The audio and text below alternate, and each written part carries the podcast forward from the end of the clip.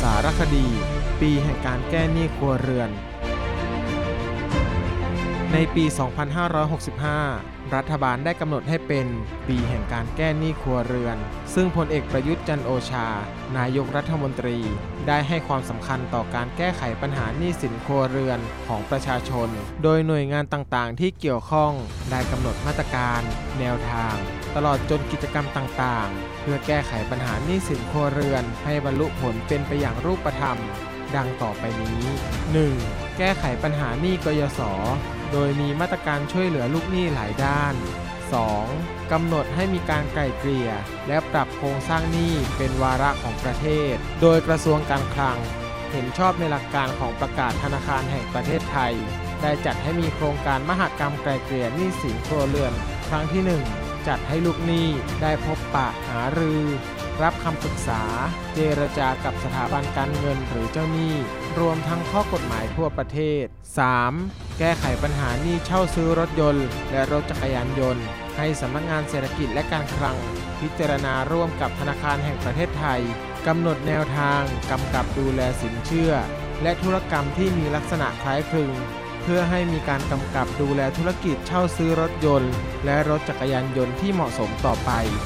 4. การแก้ไขปัญหาหนี้สินข้าราชการ โดยเฉพาะข้าราชการครู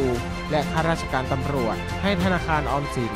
เร่งแก้ไขปัญหาหนี้สินข้าราชการร่วมกับกระทรวงศึกษาธิการ กระทรวงเกษตรและสหกรณ์ขับเคลื่อนโครงการแก้ไขปัญหาหนี้สินครู ผ่านการใช้สหกรณ์ออมทรัพย์ครูเป็นต้นแบบ 5. ให้ปรับลดและทบทวนโครงสร้าง เพดานอัตราดอกเบี้ย ค่าธรรมเนียม และการออกแบบมาตรการคุ้มครองสิทธิของลูกหนี้ 6. การแก้ไขปัญหาหนี้สินบัตรเครดิต และสินเชื่อส่วนบุคคล ให้ธนาคารออมสินและธนาคารกรุงไทย เข้าร่วมกับโครงการคลินิกแก้หนี้ของธนาคารแห่งประเทศไทย เพื่อสนับสนุนให้ปรับเปลี่ยนหนี้บัตรเครดิต บัตรกดเงินสด และสินเชื่อส่วนบุคคลที่ไม่มีหลักประกัน ให้เป็นสินเชื่อระยะยาวที่มีดอกเบี้ยต่ำลง เป็นต้น 7. แก้ไขปัญหาการเข้าถึงแหล่งเงินทุนของประชาชนรายย่อย หรือ SME ได้มอบหมายให้สำนักงานเศรษฐกิจการคลัง และธนาคารแห่งประเทศไทย พิจารณาแนวทางการดูแลลูกหนี้ SME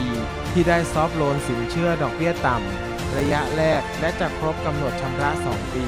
8. การปรับปรุงขั้นตอนในกระบวนการยุติธรรม เพื่อเอื้อให้เป็นการแก้ไขปัญหาหนี้สิน โดยมีเป้าหมายสำคัญ ที่จะต้องช่วยเหลือประชาชนในเรื่องการไก่เกลี่ยหนี้สิน การปรับโครงสร้างหนี้ ลดปัญหาในเรื่องการฟ้องร้อง และหวังว่าจะช่วยสร้างโอกาสให้ลูกหนี้ สามารถพลิกฟื้นชีวิตของตนได้ ควบคู่ไปกับการให้ความรู้ในการวางแผนทางด้านการเงินอย่างไร และทำอย่างไรจึงจะไม่เป็นหนี้ซึ่งจะเป็นแนวทางในการแก้ไขปัญหาที่ต้นเหตุอย่างยั่งยืน